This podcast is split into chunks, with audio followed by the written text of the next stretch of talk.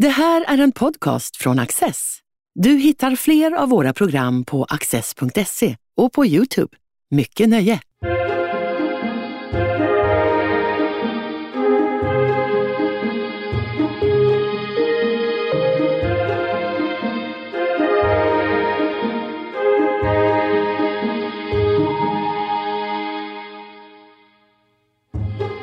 Människooffer har varit en aktiv religiös tradition fram till slutet av vikingatiden.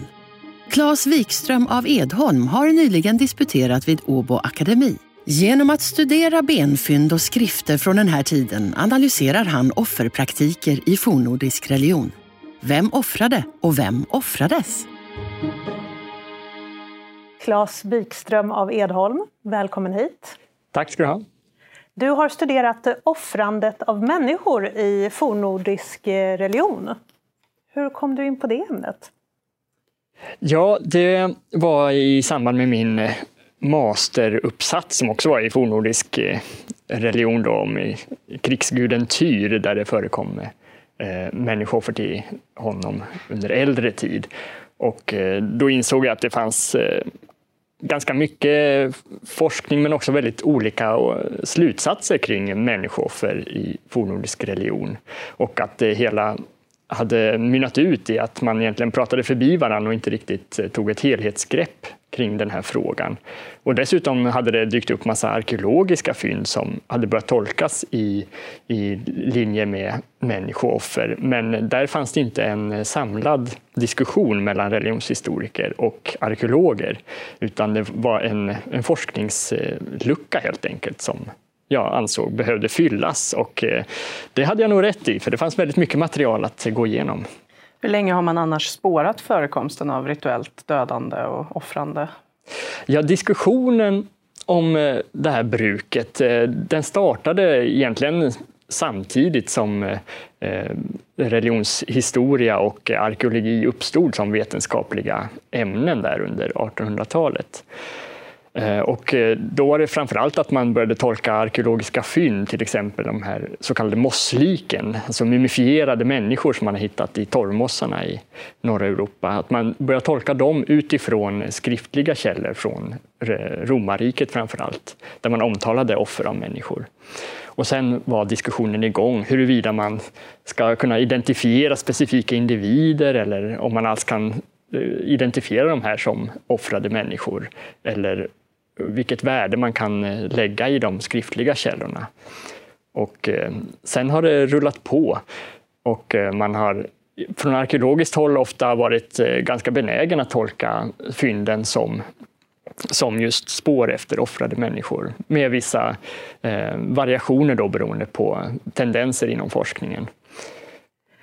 Men så det du kommer med som är nytt på området, det är både att du har kunnat notera ett forskningsläge som inte är riktigt som det ska, och du har också kunnat knyta ihop olika discipliner och därmed presentera något helt nytt. Är det korrekt förstått? Ja, det kan man säga. Det här interdisciplinära eller tvärvetenskapliga forskningen, framförallt mellan religionshistoria och arkeologi, den har blivit mycket, mycket starkare under 2000-talet kan man säga. Och man har, arkeologer och religionshistoriker har närmat sig varann mycket mer och man samarbetar i större utsträckning. Men just ämnet människooffer har inte nåtts av det här tvärvetenskapliga studiet på samma sätt. Även om religion, eller fornnordisk religion i stort, har varit ett centralt ämne för oss. Men där fanns det fortfarande någonting som inte hade rätts ut ordentligt, utan man pratade ofta förbi varandra mycket. Varför har offrandet varit så viktigt för oss? Det har nog fyllt flera funktioner. Dels så har det ju varit vad jag verkar kunna påvisa, en väldigt lång tradition i Norden. För det mynnar ut i något slags historiskt töcken där man inte kan spåra offrandet längre, men det verkar gå ner. Så länge järnåldern har varit har man också offrat människor. Och det tar slut i och med kristnandet vid övergången till medeltid. Så att dels har det varit en väldigt lång tradition, så att man antagligen upprätthållit den här traditionen, om inte annat bara för att det är någonting man alltid har gjort. Men sen har det också kunnat fylla olika sociala funktioner, som att upprätthålla en hierarkisk ordning i samhället helt enkelt. Att befästa maktstrukturer som redan har funnits och som då har kunnat både manifesteras och visas upp på ett väldigt spektakulärt sätt, men också att det helt enkelt har bidragit till att upprätthålla den här maktordningen. Ja, vi ska snart djupdyka ner i alla de här ritualerna och hur offrandet gick till i detalj. Men först skulle jag vilja veta, hur har du kunnat gå tillväga för att ta reda på allt det här? Hur har din vardag sett ut? Vad är det för källor du har? Hur gör man för att få reda på hur man offrade människor? Ja, jag har ju arbetat med flera olika typer av material. Dels är det ju det arkeologiska fyndmaterialet, alltså det man har hittat i jorden helt enkelt, benmaterial framförallt. Och då har jag använt mig av forskningsrapporter, arkeologiska forskningsrapporter. Jag har inte själv grävt fram de här fynden, utan jag förlitar mig på andra arkeologers utgrävningar helt enkelt. Och vissa av dem är väldigt noggrant dokumenterade, om de är från mer modern tid, och andra är något äldre, från början av 1900-talet och så. Och där kan det vara ganska skralt dokumenterat tyvärr, men det har jag fått utgå ifrån, och med källkritisk reservation för det man ändå kan säga, så har jag använt det som ett källmaterial. Och hur vet du att det är människoffrade ben du tittar på? Det är det som är en av de springande frågorna i min avhandling. Hur ska vi kunna använda begreppet offer överhuvudtaget när vi studerar arkeologiskt material? Och en av mina slutsatser är att offerbegreppet är väldigt problematiskt om man ska studera antingen bildmaterial eller materiella lämningar som arkeologiskt material. Utan det kräver att man också studerar ett religionshistoriskt material, alltså skriftligt material i det här fallet. För själva begreppet offer innefattar en intention med handlingen, att den ska vara en gåva till en gudom. Och den här intentionen, den kan vi ju inte nå genom att bara se eller studera ett materiellt föremål, utan vi måste veta idévärlden bakom. Och då kommer vi in på det andra stora källmaterialet som jag använt mig av, och kanske är mitt främsta källmaterial på ett sätt som religionshistoriker, och det är de skriftliga källorna. Och de är har ju sina egna källkritiska problem i och med att de ofta är relativt unga. De har ju tecknats ned under medeltid i och med att skriftspråket introduceras i Norden först då. Men vissa av till exempel dikterna som de här poeterna under vikingatiden komponerade, de har ju traderats sedan dess i oförändrad form, antar man, fram tills de skrevs ner under medeltid. Men de är ju skrivna på, eller komponerade givetvis på, fornisländska i de flesta fall. Så därför har jag fått översätta på egen hand, med hjälp av tidigare översättningar, till en modern svenska. Men det har varit ett ganska stort arbete, för tidigare översättningar, om man ser till exempel av den poetiska Eddan eller många av skaldedikterna, de har utgått ifrån att slutresultatet, den här översättningen, ska vara estetisk och kanske rimma till och med, och då har man fått ge visst avkall på vilka ord man väljer i sin översättning. Och man vill ofta bara använda ett ord i sin översättning, även om det fornisländska ordet kanske inte riktigt går att översätta med bara ett ord, eller kanske har dubbla innebörder. Inte minst i skalddiktningen så är det ofta eftersträvansvärt att man väver in flera lager av betydelser i sin text helt enkelt, vilket kanske även moderna dikter och liknande gör. Det finns ju en estetisk preferens där, att det ska vara ganska mångtydigt, kanske till och med svårtytt vad man vill ha sagt, men det skapar associationsbanor som var bekanta för åhörarna under den tiden.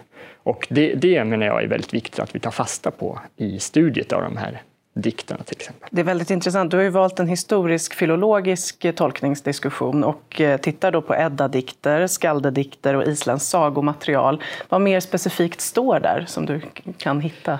Ja, dels om man börjar med det äldsta materialet, det är skaldedikterna, för de har ju tillkommit under vikingatid. Det är vad man skulle kunna säga ett primärt källmaterial. Alltså det har tillkommit i den fornnordiska religiösa kontexten. Och där omnämns dödande till exempel av fiender som en offerhandling. Alltså man använder offertermer, en idé om att människoffer är någonting man kan göra, någonting som är verkligt. En idé som fanns i det samtida samhället. Och så använder man det för att förhärliga till exempel en konungs seger i en strid. Till exempel.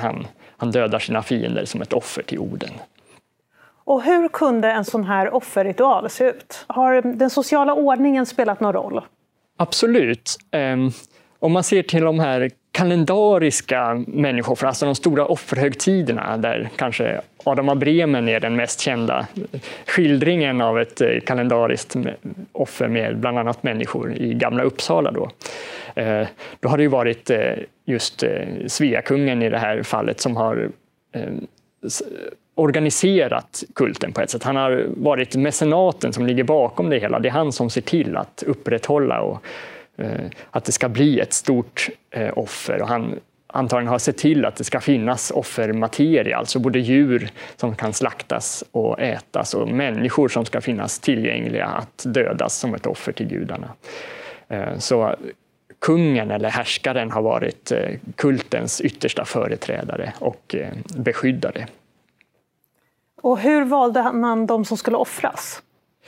Det har nog funnits flera olika sätt. Dels så kan man helt enkelt ha använt slavar eller tillfångatagna människor som man har plundrat. Slavhandeln var ju ganska utbredd i Norden vid den här tiden, under vikingatid. Man tog slavar vid sina plundringsräder och man sålde dem vidare till andra länder eller andra riken, eller i viss mån kanske tog hem dem och använde dem för egen arbetskraft eller som offermateria. Så tillfångatagna människor och kanske även köpta ofria människor. Men också tillfångatagna fientliga soldater har säkert använts om de har överlevt en strid och blivit tillfångatagna. Och kanske även förbrytare, alltså sådana som har begått ett brott och blivit dömda till att inte kunna ingå i samhällsgemenskapen längre, utan då har kunnat användas till offer istället. Men var det inte lite konstigt att man ändå gav gudarna det sämsta i samhället i så fall? Det kan man tycka, men det finns en inneboende, vad ska man säga, en motsättning eller en anomali i offrandet som så. För offergåvan är alltid en representation av offrets givare, alltså den som offrar. Det är en representation för den själv som avsändare av offret. Och ju närmare en själv den här symboliskt offergåvan kan vara, desto mer värdefull eller mer tätt knuten till en själv kan man anse att den är. Så dels kan det givetvis vara ett rent materiellt värde, en ko kanske mer värdefull än en katt, men en människa är symboliskt mer närstående offrets avsändare, som är en människa, än vad en annan värdefull gåva skulle kunna vara. Till exempel en häst som kanske är mer värd i rena pengar, men då är inte symboliken rätt. Precis. Så symboliken har nog varit ganska viktig i det här. För man vill ju åstadkomma att offret ska vara så nära en representation av en själv det ska kunna bli. Och man kan ju aldrig offra någon fullvärdig medlem av den egna gemenskapen. Det skulle ju vara ett mord och inte ett offer. Där är en viktig skillnad.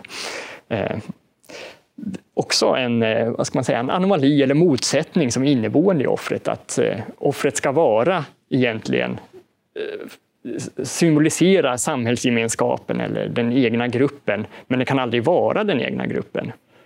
Det, man vill offra någonting som är en själv, men man vill inte offra sig själv. Vilka är de nordiska länderna du har tittat på, och kan man se några skillnader mellan deras offerritualer på den här tiden? Det jag framförallt har studerat, det är Sverige då, framförallt med det arkeologiska materialet har jag mest fokuserat på Sverige, alltså nuvarande Sverige. Annars är det Norge, Danmark och Island, men också de nordatlantiska övärlden. För den fornnordiska kulturen, det var en väldigt expansiv tid, det här vikingatiden. Så att den fornnordiska kulturen var ju väldigt närvarande även på brittiska öarna, och Orkneyöarna till exempel var ju en nordisk koloni. Så i viss mån har jag även tittat på de områdena, men arkeologiskt framförallt på Sverige. Är det några skillnader mellan dem? Absolut. Om man ser till Sverige så verkar det ha varit, man hittar väldigt mycket människoben arkeologiskt i just Svealand kan man säga. Alltså mellersta Sverige och även ner i Götalanden och så. Och även i Danmark finns det mycket. I Norge är det tvärt emot väldigt, väldigt få människoben som man har hittat arkeologiskt. Och det kan ju bero på helt... på många olika saker. Dels så kan det ju vara att det helt enkelt inte var lika utbrett med människooffer i Norge jämfört med Sverige. Men det kan ju också bero på att bevaringsförhållandena är något annorlunda, eller att man helt enkelt inte har lagt ner de här kropparna i till exempel en våtmark i efterhand. För själva offret, det är ju själva dödandet av det här levande väsenet, djur eller en människa. Och sen vad man gör med kroppen därefter, det är ju egentligen en sekundär hantering. Och i Sverige, där verkar man ganska ofta ha lagt ner både djur och människor i någon typ av våtmark, en sjö eller en å eller liknande. Men det kanske inte har varit lika utbrett i till exempel Norge eller Danmark. Varför la man dem i sjö eller våtmark? Det är en svår fråga, men man verkar ha haft någon typ av föreställning kring våtmarker under förhistorisk tid, där de har kanske ansetts vara kopplade till det gudomliga, eller att det gudomliga har varit närvarande på något sätt i de här typen av miljöer. Så ända från tidig stenålder har man lagt ner föremål på ett ritualiserat sätt i våtmarker. Och det har fortsatt ända fram, långt in i medeltid, men senare i viss mån. Så att det är någonting med sjöar och våtmarker som pockar på människor. Så att antagligen har de ansetts vara speciella, de här platserna som man har använt sig av, kanske heliga till och med. Har de här offranden alltid gjorts på religiös grund? Ett offer är alltid en religiös handling. Däremot så kan rituellt dödande, vilket är ett vidare begrepp än offer. Offer är ju en specifik typ av rituellt dödande av människor då. Och rituellt dödande har förekommit även utan att det har någon sakral eller religiös betydelse. Till exempel avrättande av förbrytare. Det kan ju ske på ett väldigt formellt och ritualiserat sätt utan att ha något med religion att göra. Och kunde det någonsin hända att den som skulle offras var av samma tro som de som offrade, och därför lät sig offras frivilligt? Ja, det frivilliga i det hela är nog svårt att spåra. Givetvis kan det finnas en strävan efter att offret ska vara eller framstå som frivilligt, att idealet är ett frivilligt offer. Men huruvida individen verkligen var frivillig i det här fallet är ju mer tveksamt. Även om man ser det mest kända exemplet, är det kanske det grekiska djuroffret, där man får djuret att skaka på huvudet eller böja ner nacken för att man lägger fram lite mat eller stänker vatten på det. Och då tolkar man det som att, ja men titta, det är villigt att offras, men det är ju en ganska subjektiv tolkning av det hela. Så huruvida offret verkligen var frivilligt kan man givetvis diskutera. Men det finns ju i sagomaterialet exempel på till exempel Erik Segersäll, den svenska kungen, som lovar sig själv som en offergåva till orden för att få seger i strid de närmsta 10 åren.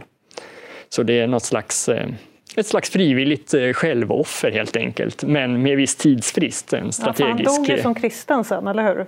Ja, det kan man också spekulera i, hur kristen han egentligen var. Ja, ja. Men han grundade till exempel den kristna staden Sigtuna, samtidigt som han då tillskrivs ha varit en väldigt nitisk hedning och knuten till kulten och orden, och till och med har offrat sig själv då. Men det kanske inte fanns någon motsättning heller mellan de här två ståndpunkterna för honom. Det finns ju en hel del runinskrifter från den här tiden, men du har bara valt att studera en, den här rökstenen. Kan du berätta lite mer om den? Varför är just den intressant för din forskning? Ja, runinskrifter generellt, om man ser till vikingatiden, de är i princip alltid kristna. Det är ju kristna budskap, Gud hjälpa hans ande, och själva runstensresandet är ju en kristen företeelse som kanske i sig just tyder på att det finns en motsättning mellan de kristna och de som inte är kristna, de hedniska helt enkelt. Att det är därför det är så viktigt att markera sin kristna tillhörighet. Men rökstenen, den är väldigt tidig, den är redan från 800-talet brukar man anse.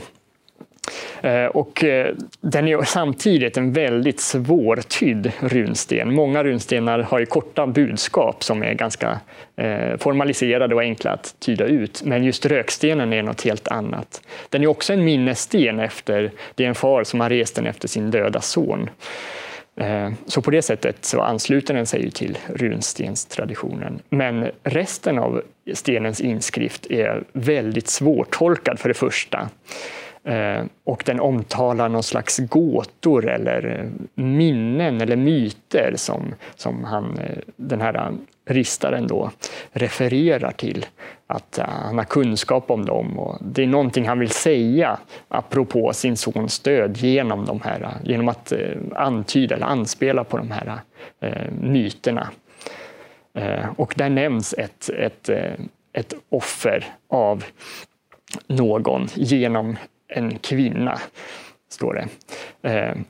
Och dels har man kunnat tyda det här som att det är kvinnan som då har offrats eller offrat sig för att återgälda eller gälda, står det, en någon. Det nämns inte vem. Men det kan också tydas på att det är kvinnan som har...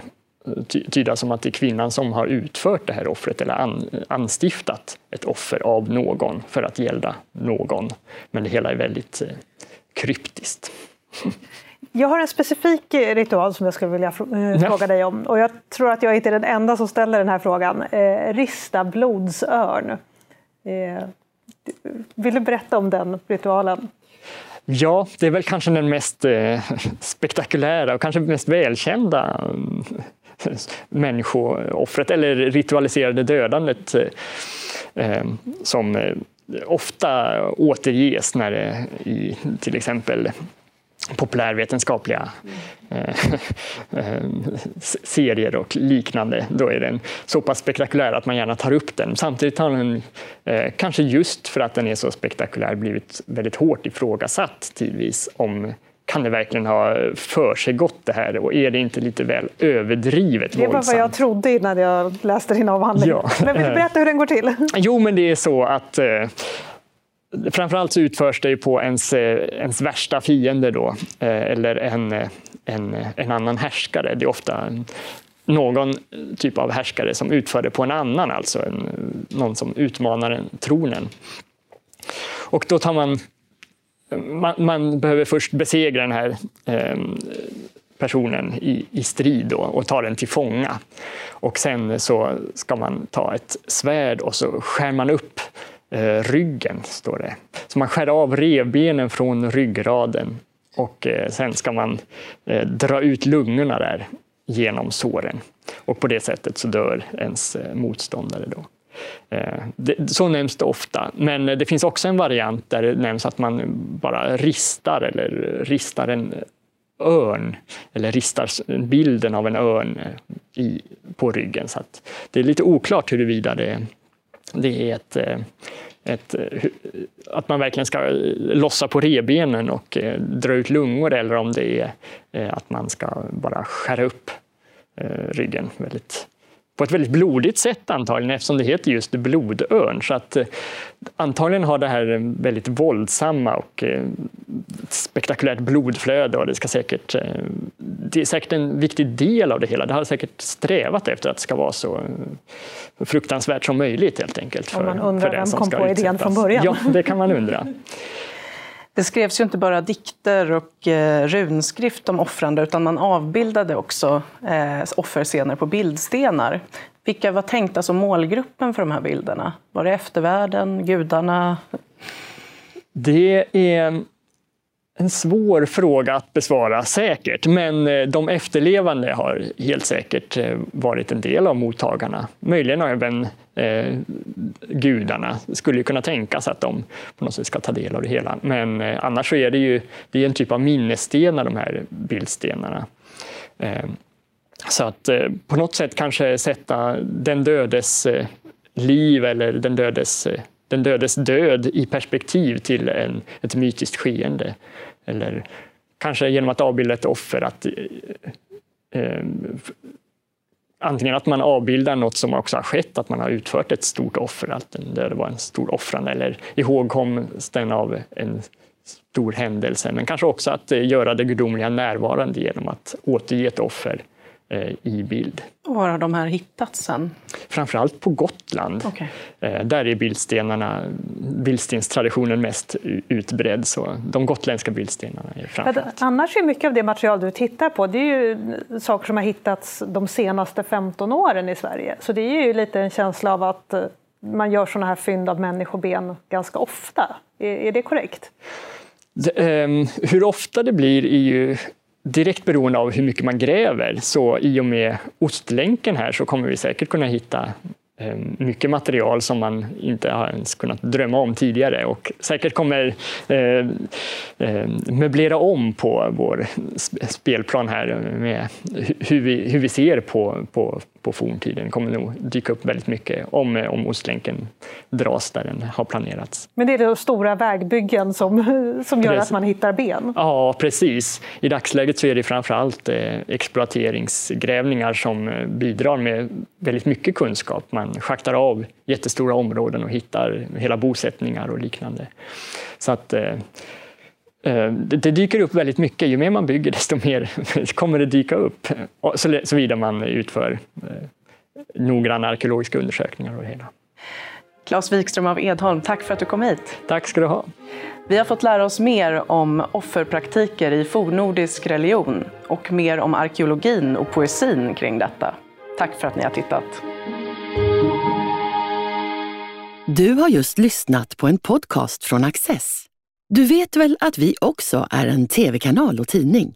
Teckna en prenumeration idag på access.se.